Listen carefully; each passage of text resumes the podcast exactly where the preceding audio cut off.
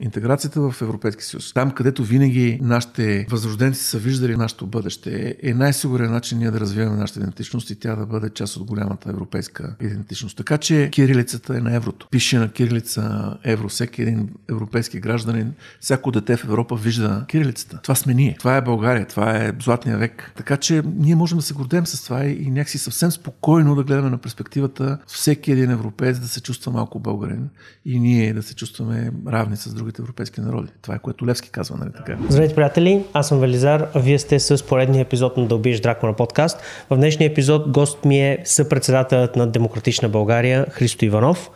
Някои думи за него. Той завършва право в Софийския университет Свети Климент Охридски и специализира в Вашингтон правни аспекти на националната сигурност и процедури по съдебни назначения в САЩ. Христо е бил програмен директор на Фундация Български институт за правни инициативи, където е ръководил проекти в областта на съдебната реформа, предотвратяването на корупцията и утвърждаването на върховенството на закона. Господин Иванов е служебен министр на правосъдието през 2014 и 2015 година и народен представител от парламентарната група на Демократична България в 45-то, 46-то и 47-то Народно събрание. С господин Иванов обсъждаме много наболели теми, които интересуват българския народ, като започваме с инфлацията. Има ли овладяване тя и по какъв начин може да се направи това? Обсъждаме как могат да се привлекат чуждестранни инвестиции, да създадат качествени работни места в България. Каква е най-голямата економическа възможност пред България, която трябва да се реализира в следващите няколко години и по какъв начин също можем да се възползваме от нея в максимална степен.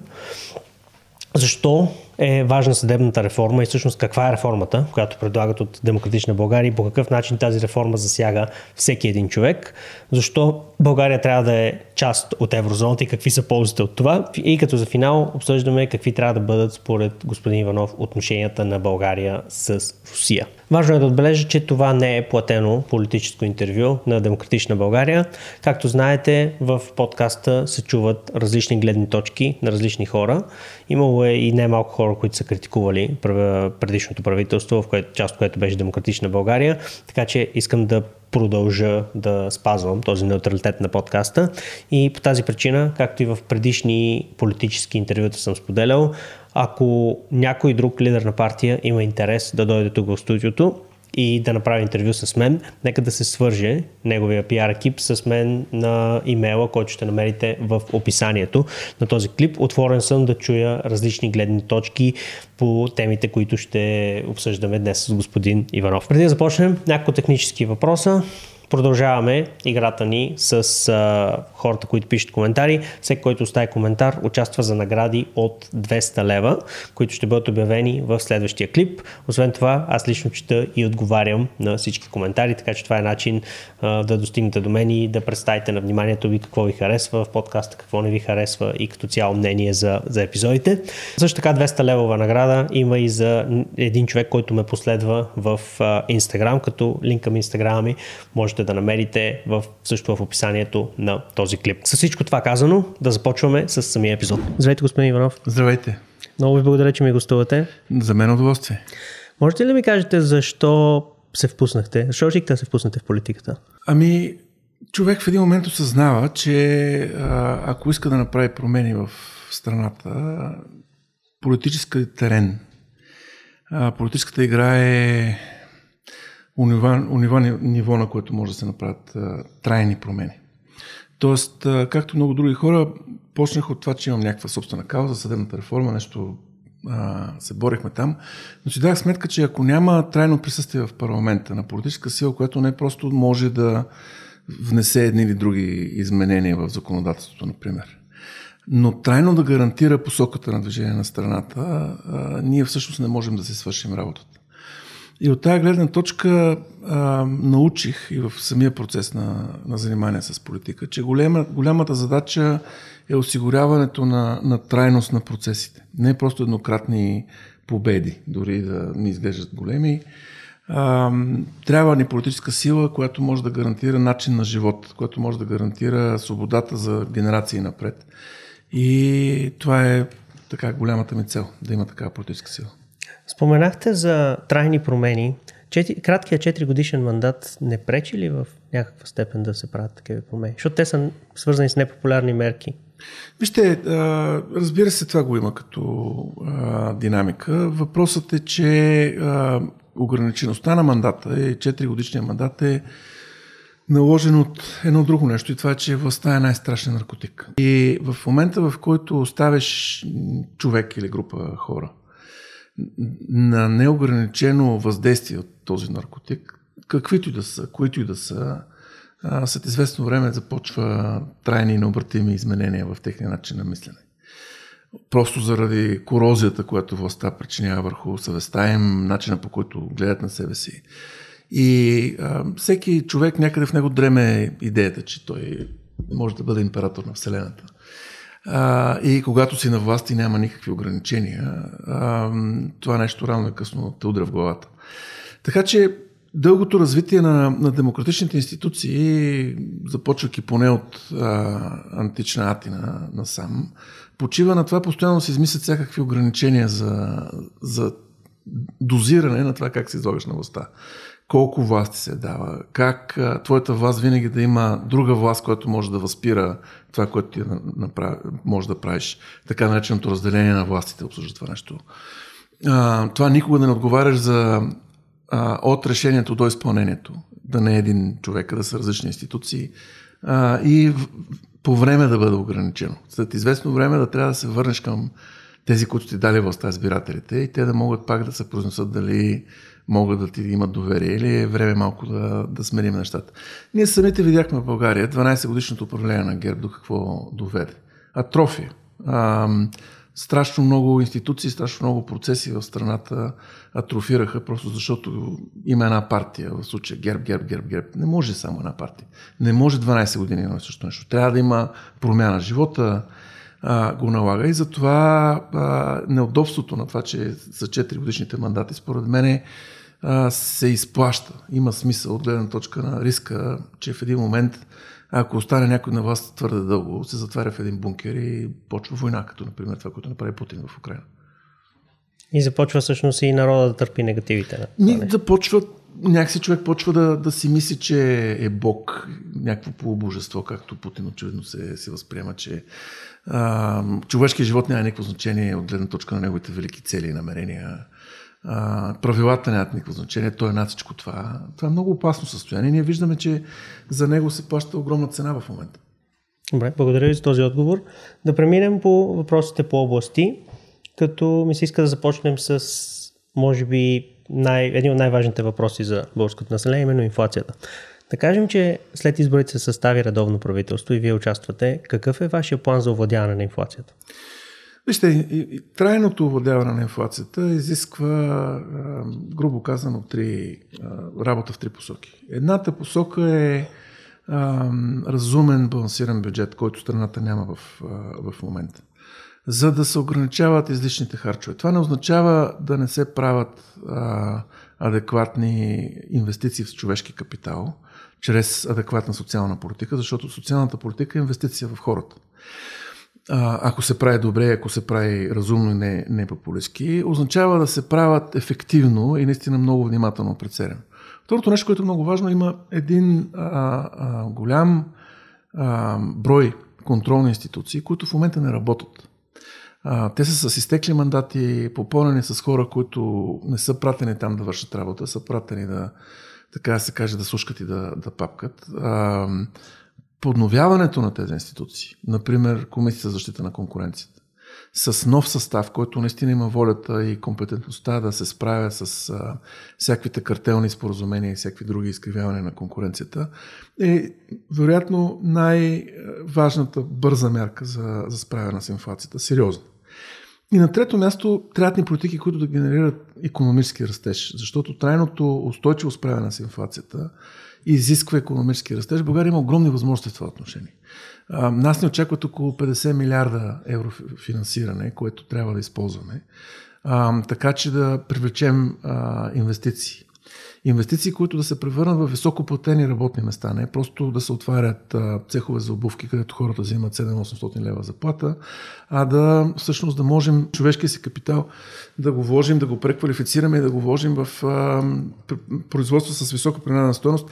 В момента а, има голямо а, преместване на производства в глобален мащаб от Китай, от Далечна Азия, във връзка с сигурността, във връзка с COVID, това, което се случи.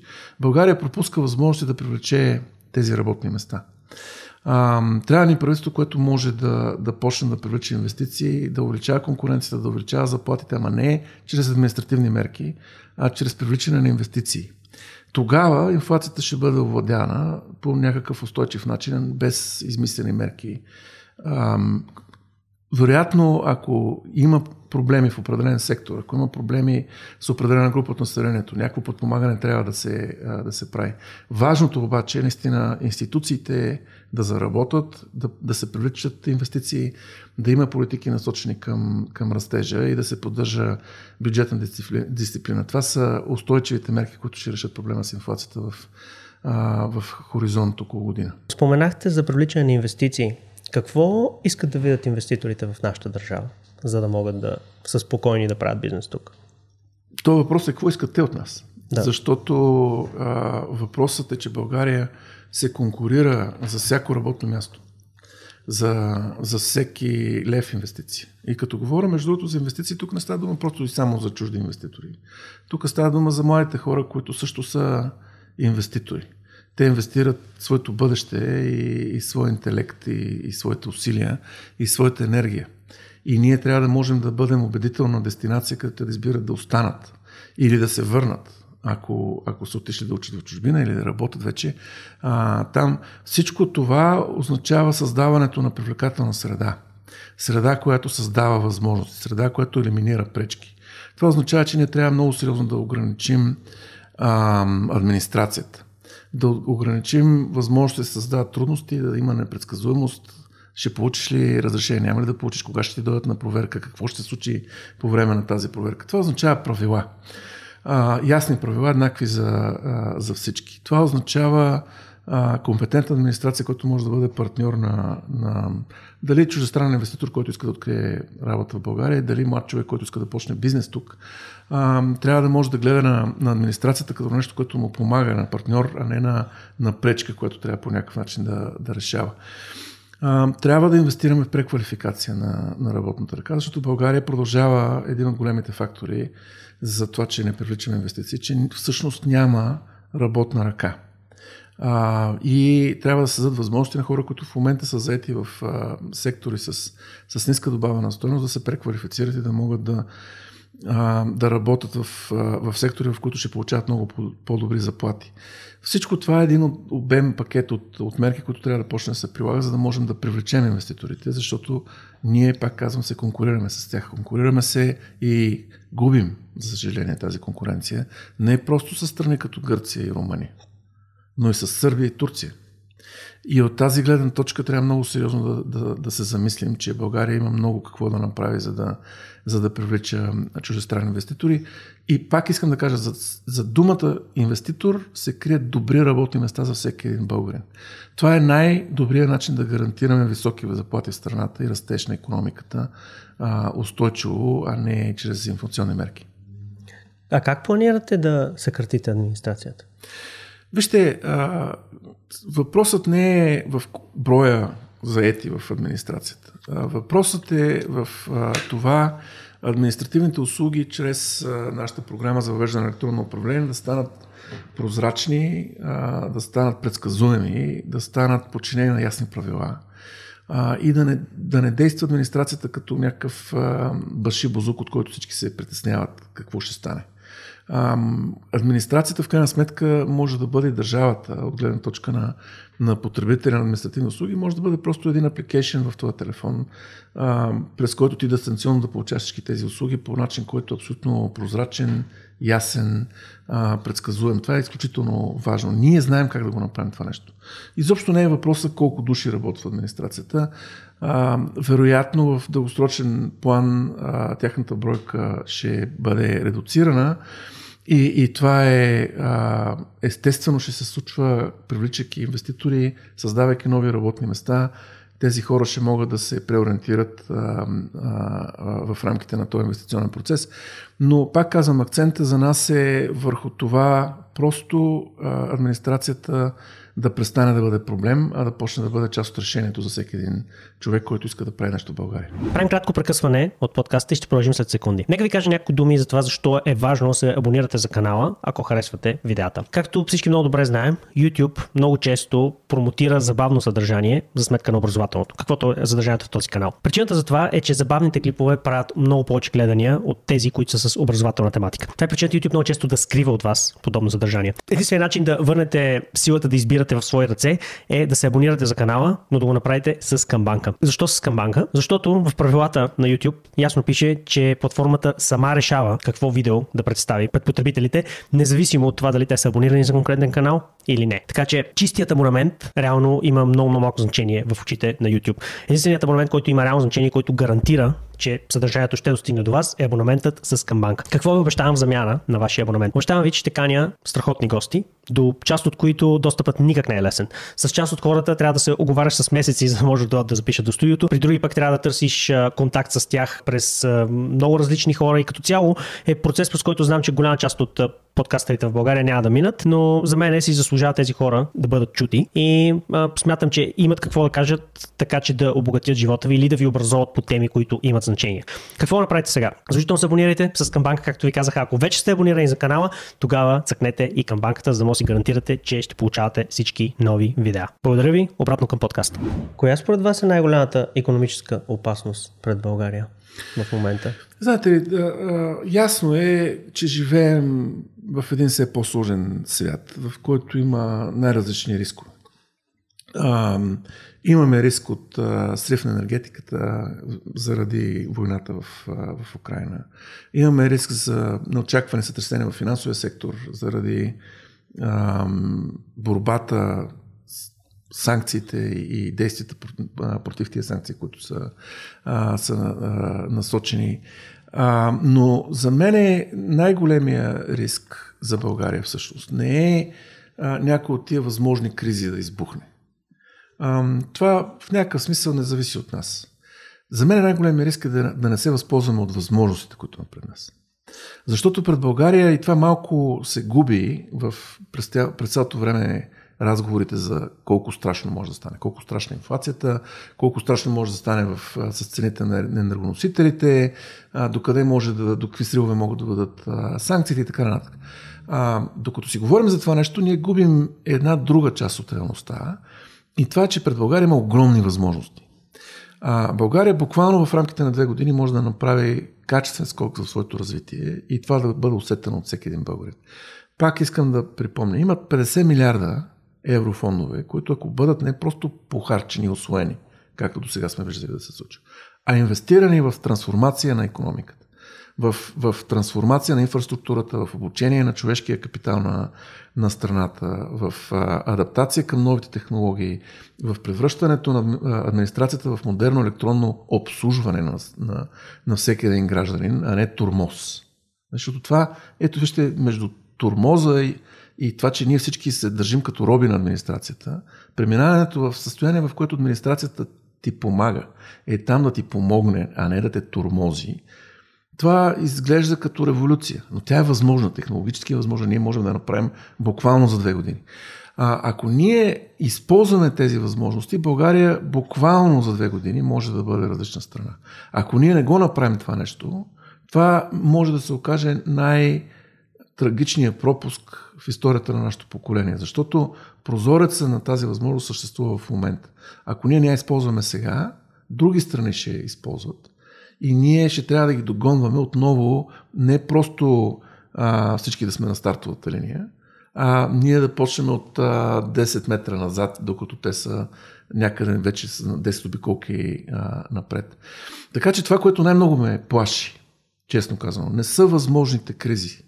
Това, което най-много ме плаши, е, че ние ще пропуснем политическата възможност да използваме новите технологии, европейските фондове като възможност за инвестиции, да си трансформираме енергетиката и отбраната, защото това има много сериозни економически ефекти, а, ако го направим а, като хората, и България да почне да трупа благосъстояние много по-бързо, отколкото сега, да има растеж и най-важното перспектива и надежда.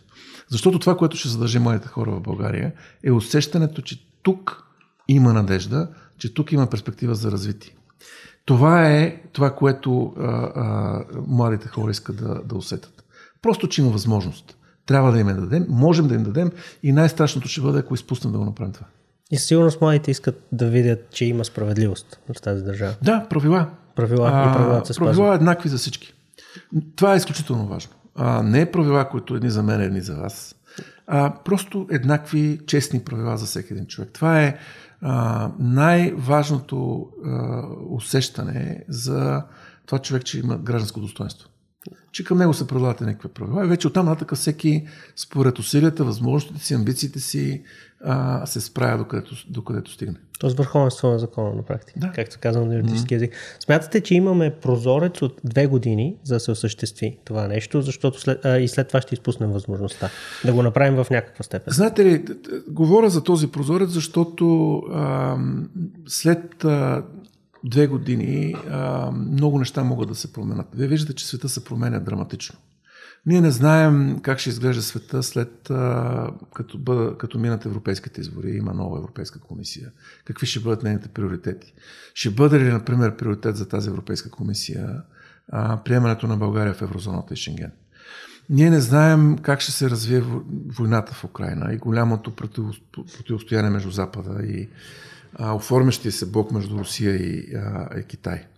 А, така че разумно и добре е а, ние в рамките на, на това, което сега имаме като възможности, да ги побързаме да ги използваме и да не рискуваме а, след а, няколко месеца или след две години нещата да станат доста по-трудни.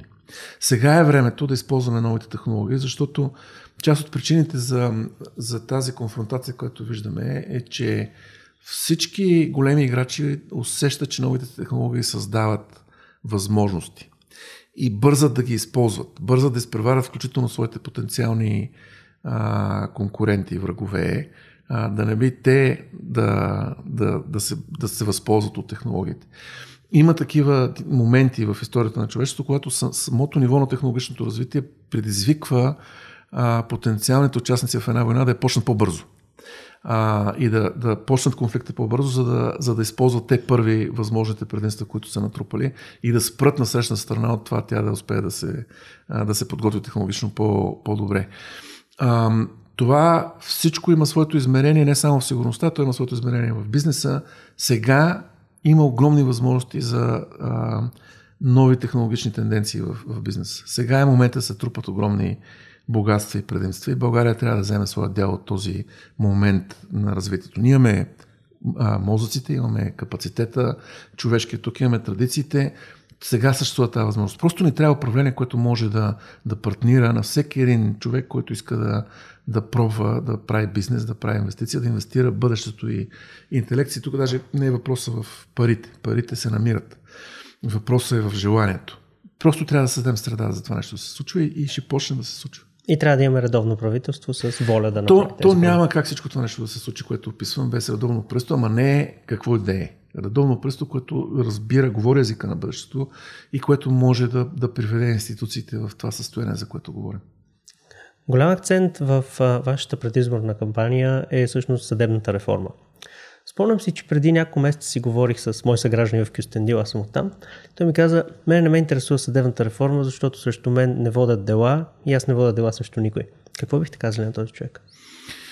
Ами, вижте, съдебната реформа а, означава а, да се водят дела а, срещу хората, които не спазват закона.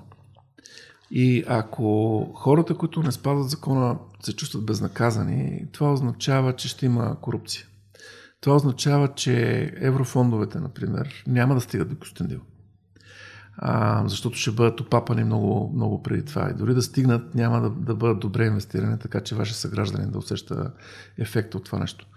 Това да има среда, в която има правила, да има законност, а, този, който а, обмисля да нарушава правилата, да се страхува, че ще има проблеми с закона, е нещо, което е много важно за всеки един от нас. Това е като хигиената. Може да си мислиш, че твоите ръце в момента са чисти, но това не означава, че не си заинтересуван всички около масата с чисти ръце, защото всички пипат хляба, образно казано. По същия начин е с, с законността. За всички трябва да има еднаква хигиена на поведение, за да може всеки един да може да, да, да, да, да работи при еднакви условия, да не се страхува, че някой ще му се обади в момента, в който има малко повече пари и е сигурен, че ще има своя дял от благосъстоянието националното, който му се полага. А, така че а, вашия съгражданин, а, ако трябва да му, да му кажа, а, аз се радвам, че срещу него никой не води дела и той не води дела. Но е много важно всеки един, с който той се разминава на улицата, всеки един в администрацията, всеки един, от когото зависят дали еврофондовете ще бъдат инвестирани в Кюстендил и как, да спазва закона. И тогава вашия гражданин не просто няма да се водят дела срещу него, а просто ще бъде част от една богата общност. И защото богатството се основава на правила. Това е доказано. Това е най-важната предпоставка за забогатяването на общество са правилата. Така че а, съм сигурен, че вашия съгражданин, а, ако преведеме целта, не просто за, да говорим за съдебна реформа, а да говорим за благосъстояние, се интересува от благосъстоянието. Няма начин да има трайно устойчиво благосъстояние, инвестиции, добри работни места, сигурна частна собственост, справедливо разпределение на националните ресурси, без да има законност. Така че той има много сериозен интерес от съдебната реформа. Можете ли да кажете на прост език каква е съдебната реформа? Какъв е механизма на съдебната реформа, Вижте, която искате да... Съдебната реформа означава много неща, но, но в крайна сметка най-важната част от нея е а, това да имаме а, модерна, ефективна прокуратура, която работи еднакво за всички. И нещата са изключително прости. Всеки един от нас знае, че за да се спазват правилата, трябва да има елемент на страх. Има хора, които спазват правилата, защото разбират, че така е по-добре за всички, но има хора, които им трябва малко допълнителна мотивация и им трябва да се притесняват, че ако, например, прилапат 10 на милиона, а, като, например, а, така леко отклонят а, пари от строителство на магистрала, в резултат на което а, а, не загиват хора по пътя, защото не нали, разбираме, че когато не се изгради добре магистралата, това се плаща човешки животи. Тези хора, които си помислят, че могат да останат насаме с няколко десетки милиона, да, да така се каже, а, направят чори-чори, ако трябва да използвам такъв един а, израз. А, тези хора трябва да имат сериозен риск, че ще има последици за тях. Тоест, те не трябва да са безнаказани. Това да, да, да се страхува, че ще вляза в затвора, зависи от прокуратурата. Защото прокуратурата е а, онзи орган, който може да ви вкара в съда. И, и, и в съда да, да осигури, чрез добрата си работа, да осигури а, наказателни присъди за тези, които трябва да имат такива, разбира се. А, така че, ако искаме да има правила, трябва да има риск от санкции. Ако искаме да има ефективен риск от санкции, ако искаме хората наистина да ги е страх от санкции, то всички, не само някои, трябва да имаме добре работеща прокуратура. Без това няма как да стане. Прокуратурата е, грубо казано, бухалката. Морков, добре, но трябва да има и пръчка. Прокуратурата е пръчката. Тя трябва да работи добре. Това е съдебната реформа.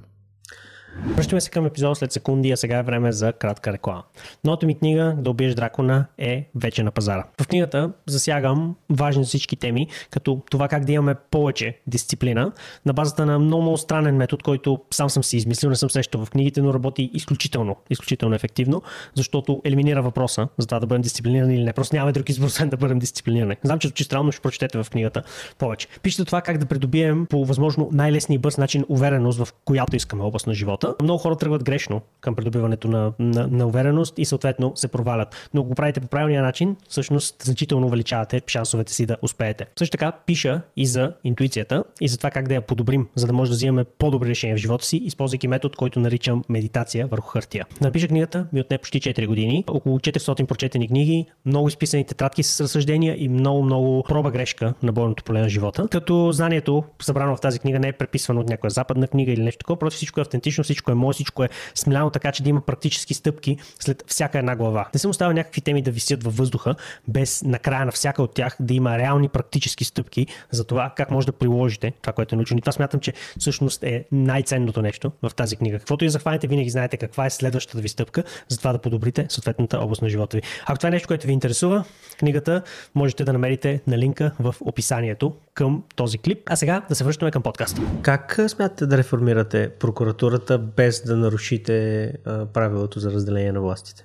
Тоест без изпълнителната да се намеси в съдебната а, Първо, прокуратурата не е а, а, задължително покрита от същите гаранции за, за независимост, каквато е съда. Когато говорим за разделение на властите, а, говорим за това, че съдът трябва да е независим от останалите власти, защото той решава. Вие знаете, че на много места, места прокуратурата включително е част от изпълнителната власт. И това са развити държави като Германия, като Америка. А, така че а, а, въпро... нивото на независимост на, на отделния прокурор, професионалната автономия, а, не са задължително а, проблем на разделението на, на властите. Но това, което ние в България трябва да направим е да променим Конституцията, така че да въведем а, механизми за отчетност. А, прокуратурата, независимо от това как се казва главния прокурор и дали изобщо има главен прокурор, прокуратурата трябва да може да обясни дали тя разследва еднакво Христо Иванов и Бойко Борисов. Ако Христо Иванов и Бойко Борисов са заподозрени че са направили, са сгазали лука по някакъв, по, по някакъв начин. А, дали тези разследвания са еднакво ефективни, дали се влага еднакво усилие в, в, в тях. А, от там нататък ние нямаме никакви претенции. Нас ни интересува неутрална, еднаква за всички и ефективна модерна прокуратура. А, и аз, например, много харесвам модела на английската прокуратура, създадена от Маргарет Татчер. Това е един истински модерен институт, който като му отворите сайта може да се впечатлите от това как се менеджира, как се отчита ресурса, как се правят приоритети, колко е ясно пред парламента как се отчита тяхната прокуратура за това какво е свършила. Гражданите участват в дефинирането на нейните приоритети. Това е една отворена, модерна институция, която човек... Участват. Да, да, а, те имат процеси, а, по които в, във всяка една речеме община, ако трябва да ползваме българските понятия, а, гражданите участват в дефиниране на, на това в каква посока трябва да се, да се влагат усилията на правоохранителните органи и полицията и прокуратурата. Например, а, във вашия квартал може да има проблем с наркотиците. А, и а, това нещо гражданите да кажат, че очакват много по-сериозни действия в, а, в тази насока. В друг квартал може да има проблем с нещо друго. Тоест по този начин гражданите имат възможност да участват в процеса на планиране и отчитане на работа на правоохранителните органи. Това е много важно, така че всяка една общност да се чувства самоуправляваща се, че а, нейните приоритети са реално приоритетите на, на органите. Това може да се случи. Има модел, затова покавам. Не случайно казвам, че това е институция създадена по времето на Маргарет Татчер, защото а, за мен това е един от примерите за добро управление и много прагматичен подход към всеки един въпрос. А, понеже споделихте, че трябва да се промени Конституцията, ако теоретично нямате мнозинство за промяна на Конституцията, което по спомен беше 3 четвърти и после 2 трети след няколко да. месеца, какви са механизмите, по които можете да реформирате прокуратурата без промяна в Конституцията? Аз мисля, че ако а, се поставя като истински приоритет а, конституционната промяна, а, мнозинство ще се намери. Мисля, че дори нашите опоненти разбират, че а, България а, не може да продължава да тъпче на едно място. Ние не можем да бъдем страна, която е обичайният клиент на санкции по Магнитски, например. Да продължаваме да носиме огромните имиджови щети на това да сме най-корумпираната страна в Европейския съюз. Нали разбираме, до сега си говорихме колко е важно да привличаме инвестиции. Да даваме надежда на моите хора, че тук те могат да имат правила и възможности за развитие. Нали разбирате, че когато човек чуе, че България е най-корумпираната страна в Европейския съюз, това е всеки път, когато го казвам, аз разбирам, че някъде един неврон надежда умира. Ние трябва да излезем от това състояние. А, ние трябва да излезем от състоянието, в което сме страна, която е под три мониторингова механизма на Европейския съюз. Ние сме болният човек на Европа. В този смисъл. Ние трябва да излезем от състоянието, в което сме страна, която не я пускат в Шенген, въпреки че сме на външната граница на Европейския съюз, защото се съмняват, че можем да внушим на нашите гранични полицаи, че законът ще се спазва и че можем да, да кажем на всеки хора, които им се занимават с трафик на, на мигранти, че има закон в тази страна и, и че те ще бъдат изправени пред съд. И че можем да кажем на всички които ги покровителстват нагоре по а, иерархията на властта, защото тези неща не се случват някакси на ниво Изолирано. еднолични търговци, нали така? А, че ще има, ще има риск за тях. Така че а, аз лично а, съм доста убеден, че ако има управление, което има амбицията да, да проведе включително конституционна реформа, това ще се получи. А, тайната в едно нещо. Много е важно да можем да убедим нашите опоненти, че конституционната реформа не се прави за да сменим техния Гешев с наш Гешев. Тоест, просто да смениме списъка от тези, които са недосегаемите, техните недосегаеми с нашите недосегаеми и да хванем бухалката и да почнем да с нея да обработваме пък досегашните техни а, а, недосегаеми. Трябва да можем да, да убедим всички и обществото, и себе си, и опонентите си, че, че а, просто правим модерна, неутрална прокуратура, която прилага закона по един начин за всички. Независимо от това дали се казваш Христо Иванов или, или Бойко Борисов. Еднакъв закон. Мисля, че има готовност а, и разбиране, че трябва да се направи тази стъпка и просто трябва някой да има амбицията да, да, да води. Но в прокуратурата винаги ще го има личностния елемент, т.е. може да се прокраднат личности, които не искат да прилагат Вижте, правилата е. за върховенство на закона. Нищо човешко не е съвършено, разбира да. се. Но затова има тестиране, затова има инспекторат към Висшия съдебен съвет, който би трябвало също една от институциите, които трябва да се рестартират и да се обновят сериозно и като състав, изобщо като модел на, на работа. Инструментите ги има. Въпросът е, че те не се прилагат.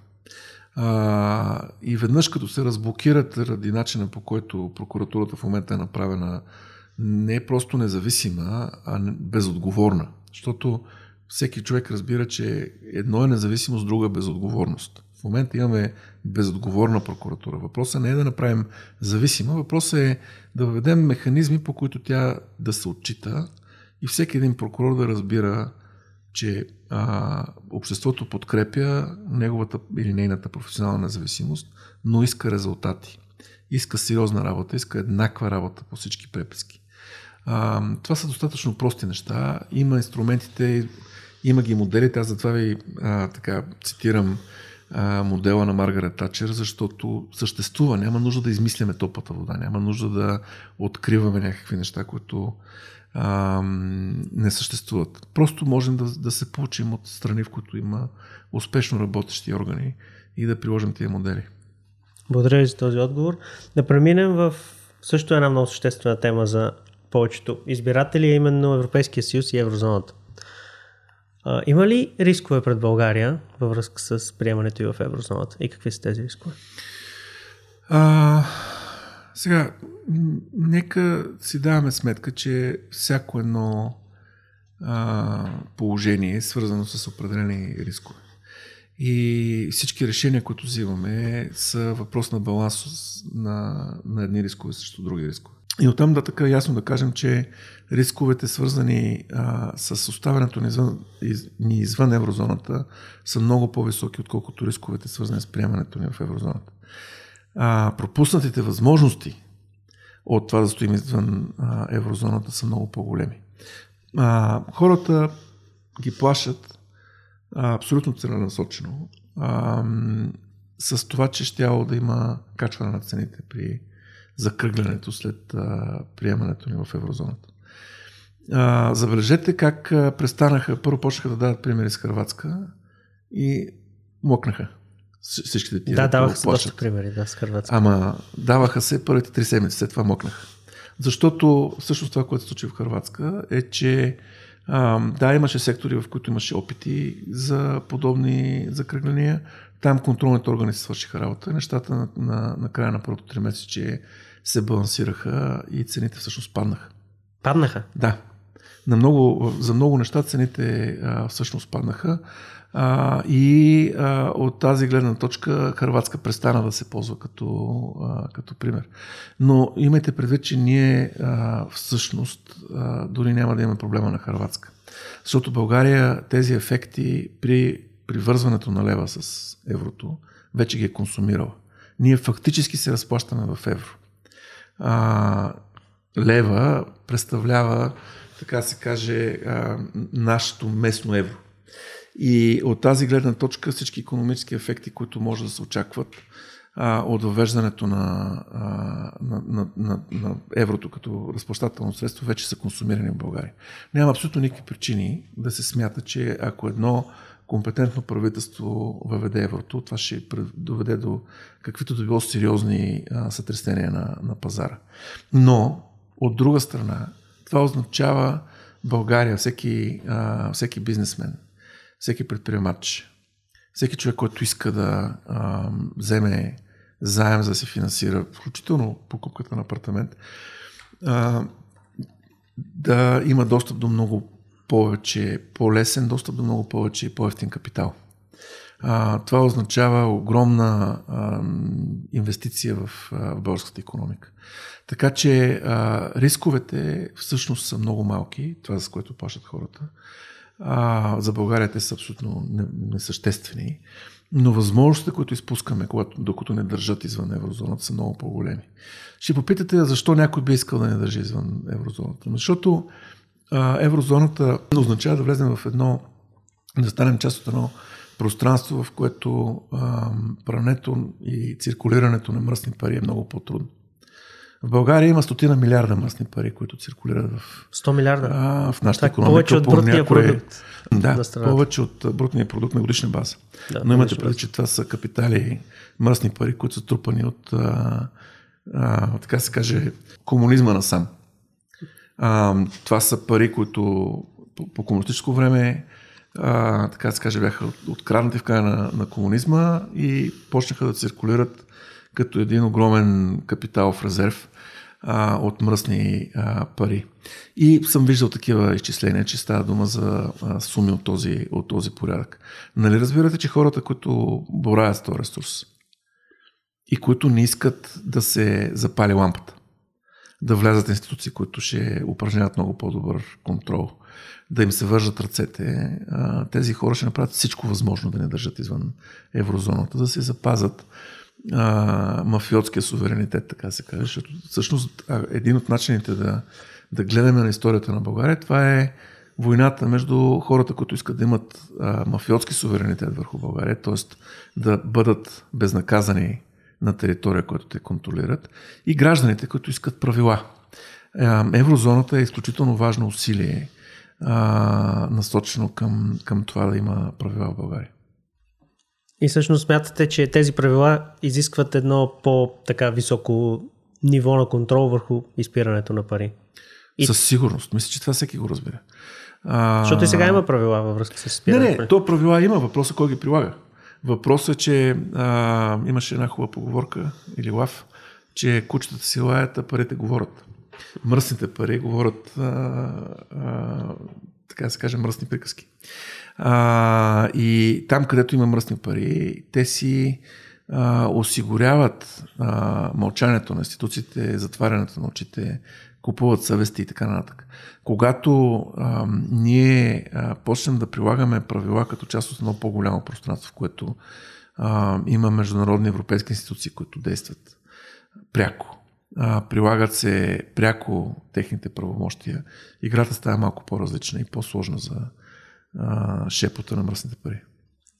А какво бихте казали на хората, които смятат, че ще загубим идентичност, загубвайки българския лев?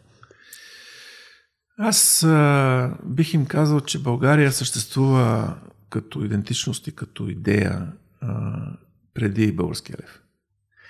И а, тази идея винаги е била европейска идея.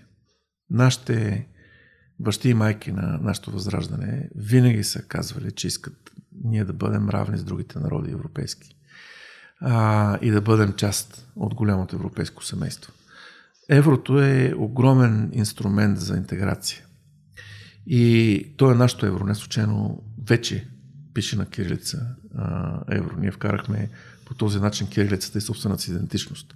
Така че тук ние не губим някаква собствена валута, ние придобиваме дял от а, общата европейска валута. Еврото е наша валута. И от тази гледна точка не просто не губим идентичност, ние разпространяваме нашата идентичност на, на много по... На, в рамките на целия континент, в много по-голям мащаб. Придобиваме много повече възможности. Ставаме много по-големи потенциално. А, аз мисля, че а, е срамно една страна с толкова древна история а, и с толкова големи натрупвания цивилизационни като България да се притеснява изобщо, че ще загуби своята идентичност. Всъщност това е унизително. Ние нямаме от кого да се притесняваме. Ние, или по-скоро имаме от кого да се притесняваме, то не е, че ще загубим, а, споделяйки я и, и разширявайки. А че ще загубим, като ня надграждаме, ня развиваме. Като, като я затваряме в, в страх и изолация.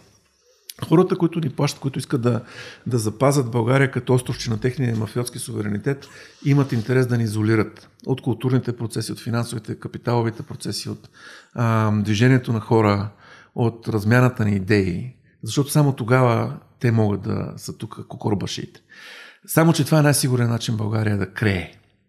България да, да тлее и да не може да, да се развива, да развива своя потенциал. В крайна сметка това е най-сигурен начин да не се развива нашата идентичност.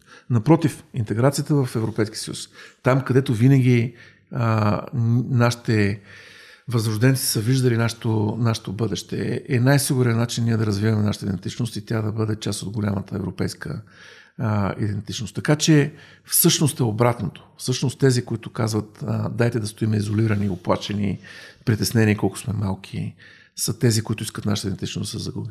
То смятате, че всъщност влизането в еврозоната на практика разширява нашата идентичност и ни присъединява към семейството на европейските народи. Кирилицата е на еврото.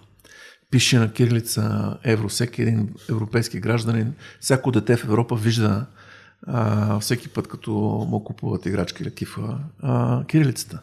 Това сме ние. А, това е България, това е златния век.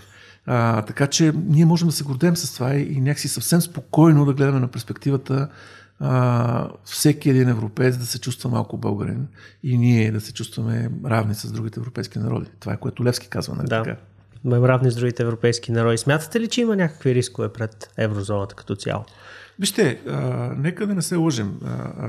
Европейският проект е изправен пред огромно предизвикателство. Европейският проект не е просто еврозоната като компонент от него. А, беше замислен и развиван в, в един свят, в който имаше презумпция, че всички ще искат мир и правила.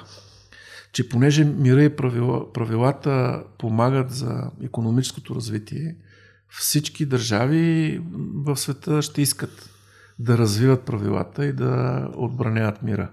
Оказва се, че тази, този закон а, не е верен. Оказва се, че има общества, има лидери, които в крайна сметка избират войната и конфронтацията, жертвайки възможностите за економическо развитие. Този свят, в който се налага да, да си спомним, че освен а, благосъструпането на благосъстояние, силата а, продължава да има значение, е адаптирането към него е голямо предизвикателство за Европейския съюз. Европейския съюз, който до сега беше известен като, знаете фразата, че той е а, економически гигант и политическо джуджене, не така. Ами време е Европейски съюз да, да стане и политически гигант. Време е а, да може, има една фраза на един американски президент, първият Рузвелт, той описа своята политика като, ще, го кажа на английски първо, speak softly and carry a big stick. А, говори а, тихо, а, но има и винаги под ръка голяма пръчка. А, Европейския съюз трябва да може да говори тихо, трябва да може да говори на езика на, на разума, на правилата, на човешките права, на економическото развитие, но трябва да развие и капацитет да а, се отбранява и да налага, ако трябва и със сила, своите интереси, което означава и нашите интереси на България като част от Европейския съюз. Това означава, че ни предстои много голяма трансформация на съюз, който беше базиран на презумцията за мир и правила, а, който трябва да се превърне в съюз, който е готов, когато тази презумпция не се приема, да може да упражнява и да проектира сила. А, докато това не се случи, а, ние ще бъдем изложени на всякакви рискове, на всякакви турбуленции. Тези рискове са включително финансово-економически. И а, тези рискове ще, могат, част от тях могат евентуално да засегнат и финансовата а, система на Съюза, включително а, това, което наричаме еврозона и институции. Но нека да кажем и друго нещо. Идеята, че ние можем Европейския съюз да му се случи нещо лошо на еврото и лева да оцелее, при положение, че ние сме една економика и, и, и финансова система напълно интегрирана в Европейския съюз, че лева е привързан към еврото. Пак казвам, лева де-факто е евро. А, е много тежка илюзия. Ние носим тези рискове така или иначе, за съжаление. От тази гледна точка а, е толкова важно България да осъзнае своята отговорност за европейския проект.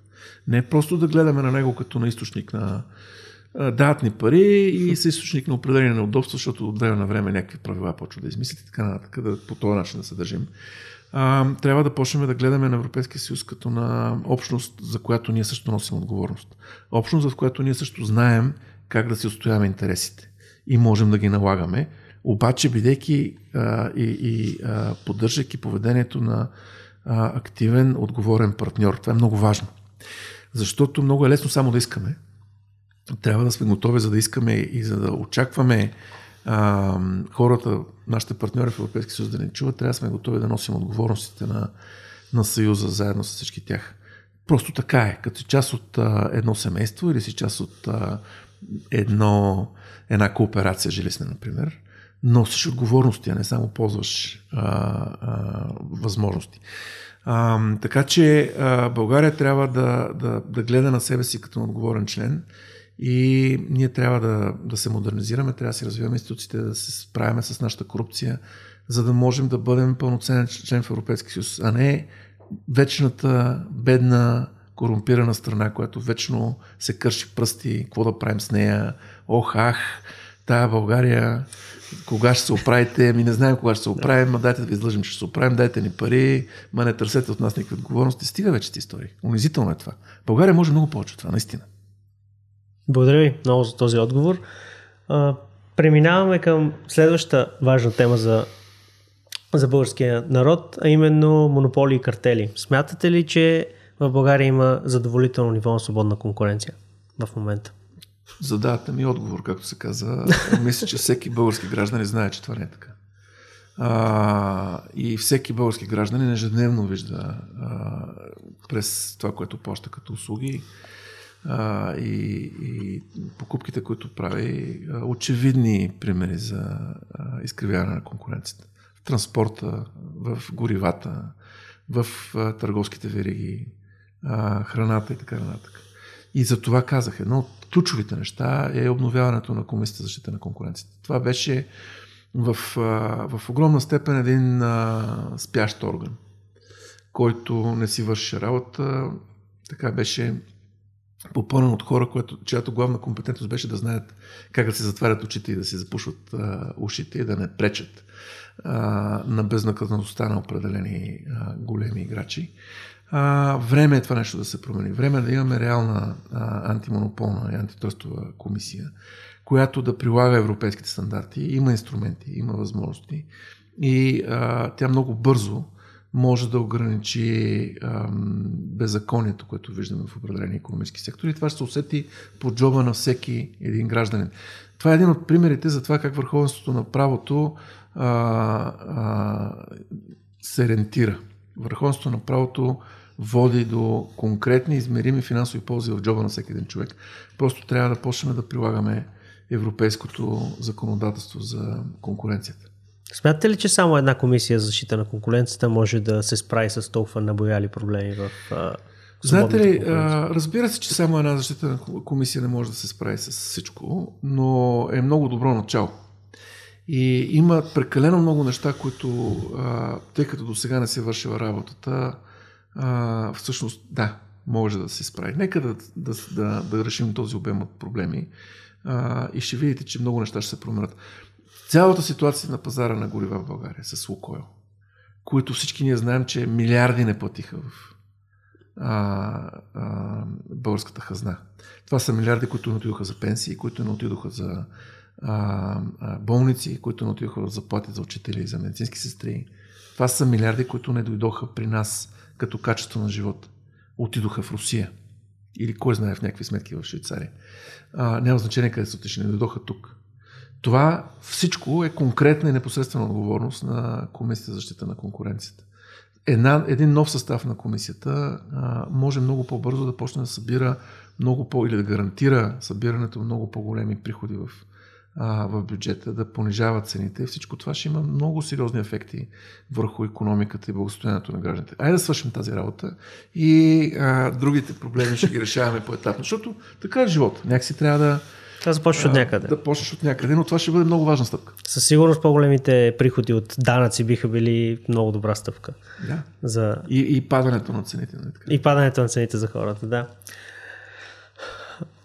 А, да си поговорим малко за външни отношения. Тук въпросите, разбира се, са обобщаващи в някаква степен, но все пак, доколкото може да дадете перспектива, би била полезна със сигурност за зрителите. Какви според вас трябва да са нашите отношения с Русия? Вижте, ние винаги сме дали един отговор на този въпрос и това е равноправни отношения. България нямаше равноправни отношения с Русия. България беше в положение на тежка зависимост а, от Русия в своята енергетика. Ние го видяхме това. Путин беше в положение, да, когато иска да въртне кранчето на, на България и да поставя политически условия. Тоест, това не бяха нормални търговски отношения, в които ако плащаш, получаваш, ако не получаваш, не плащаш и плащаш цени, които са конкурентни и справедливи и пазарни. Не, това бяха цени, които бяха а, изчислени като за България, а, изчислени като за определени хора, които бяха посредници и имаха възможности за всякакви а, връщанки и други такива непазарни ефекти. Това бяха цени, които бяха обвързани с определено поведение политическо. България а, поддържаше неравноправни отношения с Русия в отбранителния сектор продължавайки да поддържа руска, руско въоръжение, руска технология, бидейки зависима, зависима от руското, в крайна сметка, обслужване на тия технологии, ние по този начин ликвидирахме авиацията си. Като не инвестирахме достатъчно бързо в а, други модерни а, а, самолети, а, ние и поддържахме устарелите руски самолети, които зависиха от а, руски фирми, дали ще летат или няма да летат, колко ще летат, ще падат ли, така нататък. А, ами да а, ние де факто ликвидирахме авиацията си. А, това е вярно и за други а, родове войски. България е независима и в неравностойно положение спрямо Русия по отношение на всякакви форми на меко, така наречено влияние в, в службите, в културата и така нататък. Изравняването на тия отношения е а, абсолютна предпоставка за това а, България да развива нормални отношения с, с Русия, което разбира се трябва да се случва. Само, че почна войната. Русия се превърна от една страна, която поддържаше неравноправни а, отношения с нас, в една страна, която а, се опитва да разруши целият международен ред в Източна Европа, на който се крепи и нашата сигурност.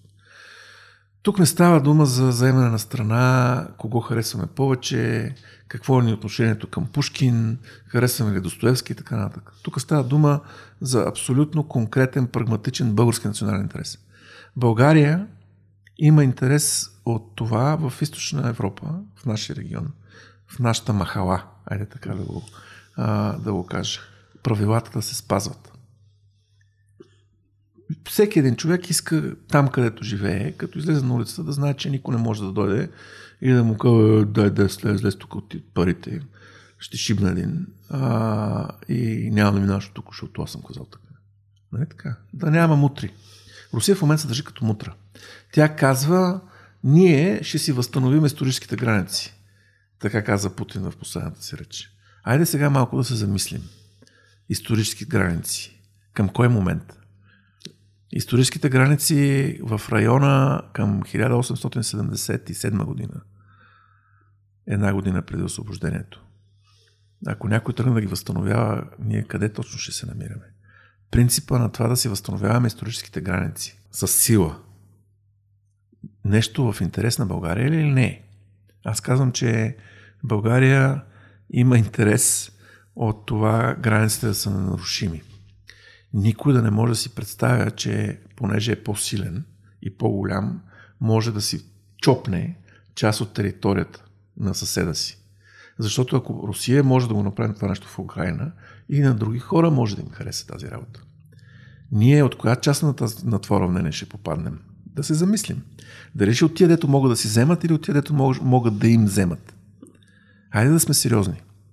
България има абсолютно конкретен интерес. Принципа на международното право, на ненарушимост на границите, на това, че с сила не могат да се решат спорове, да се, да се охранява и да се спазва. Когато Украина се отбранява от Русия, тук не става дума просто за два народа, които нещо си спорят. Тук става дума за борба за това, кой принцип ще се прилага. Правото на силния или силата на правото. Ние имаме интерес да се прилага силата на правото. Ние имаме интерес от това, ако някой е по-силен, да не може само заради това, да може да ни каже, сега да ви кажа как ще живеете вие. Защото руснаците това се опитват да направят в Украина. От там нататък всички спорове за малцинствени права, за права на, на ползване на език, на култура, на образование. Трябва да се търси решение, но не с сила. Защото пак искам да попитам, ако, ако се установи правото, че на някой не му харесва езика на младсенствата, как се използва, да окупира някаква територия. Ние къде точно ще се окажем от това уравнение? От коя, от коя страна? На булката или на младоженеца, както се казва в стария израз. Хайде да наистина да сме сериозни. Хайде да престанем да, да, да се опитваме България, всякакви хора да, да я включат в а, а, фактически да обслужва руските интереси. Защото когато виждам хора, които излизат на улицата в София и развяват руски знамена и говорят за неутралност на България, това означава България против собствения си интерес. Да бъде включена в а, защита на руския интерес. Съжалявам, но ми е по-ценен български интерес. А български интерес е правилата да въжат за всяка една държава, независимо от това колко е силна. Ако някой иска да работи за руския интерес, да ходи да вее руски знамена в Москва, има там един голям площад. Много е голям. Има място за всички български русофили, които искат да обслужват руските национални интереси. Тяхно право е.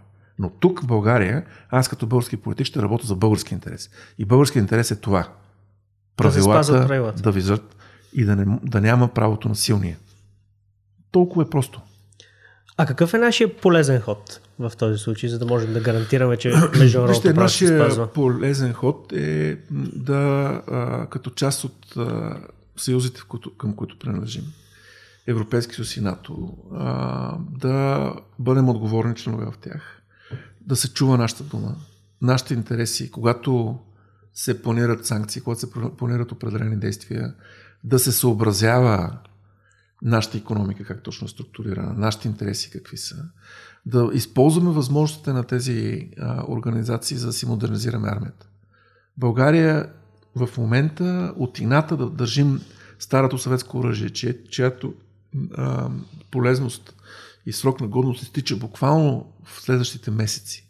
Но ние го държим това оръжие, ние губим възможности а, конкретни. Не става дума за по принцип приказки.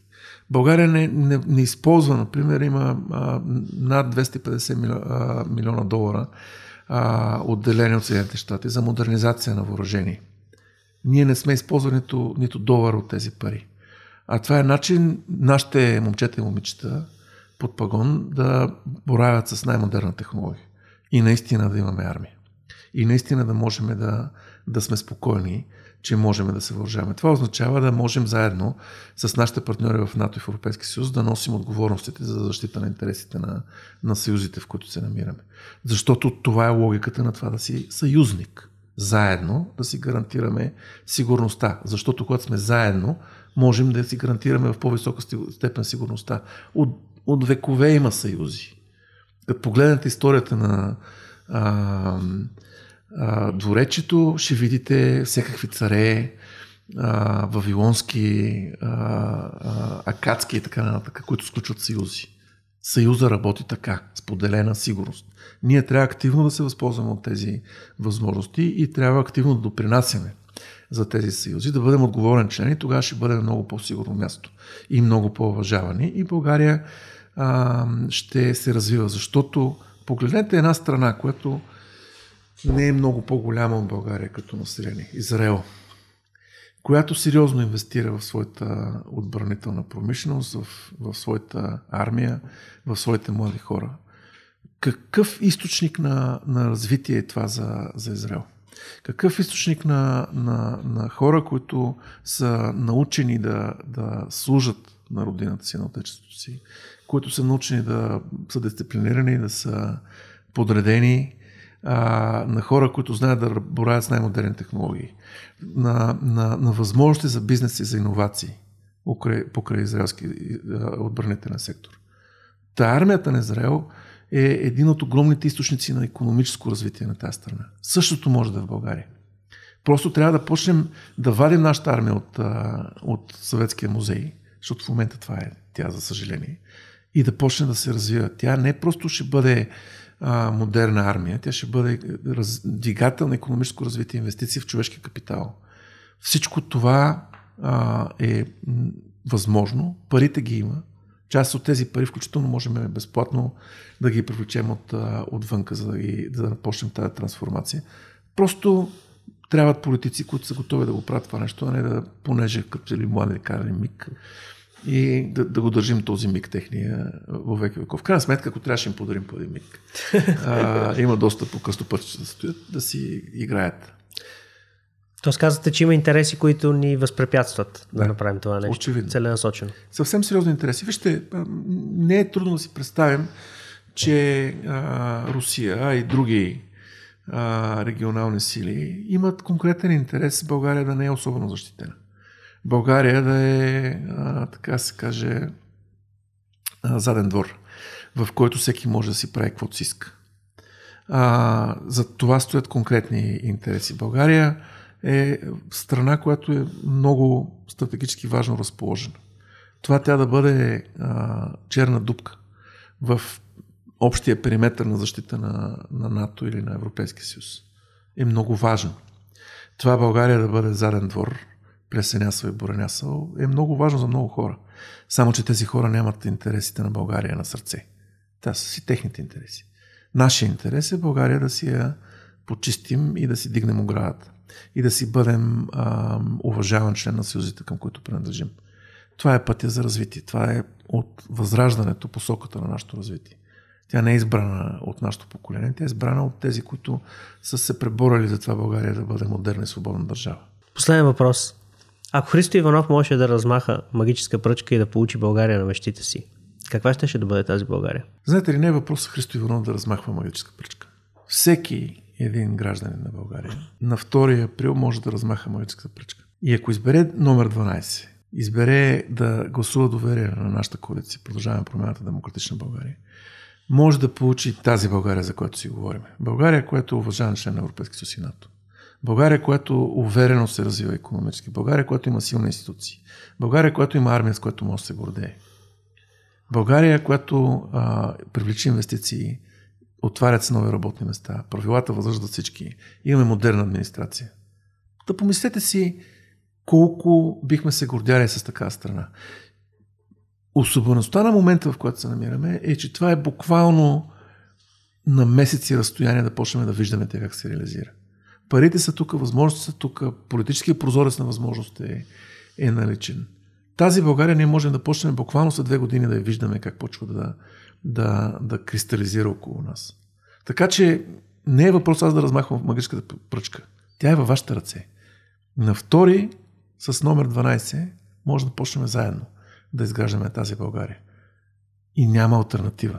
Благодаря ви много за това интервю, господин Иванов. За тези от вас, които гледахте до сега, Оставете задължително един лайк, напишете коментар и до скоро. Чао!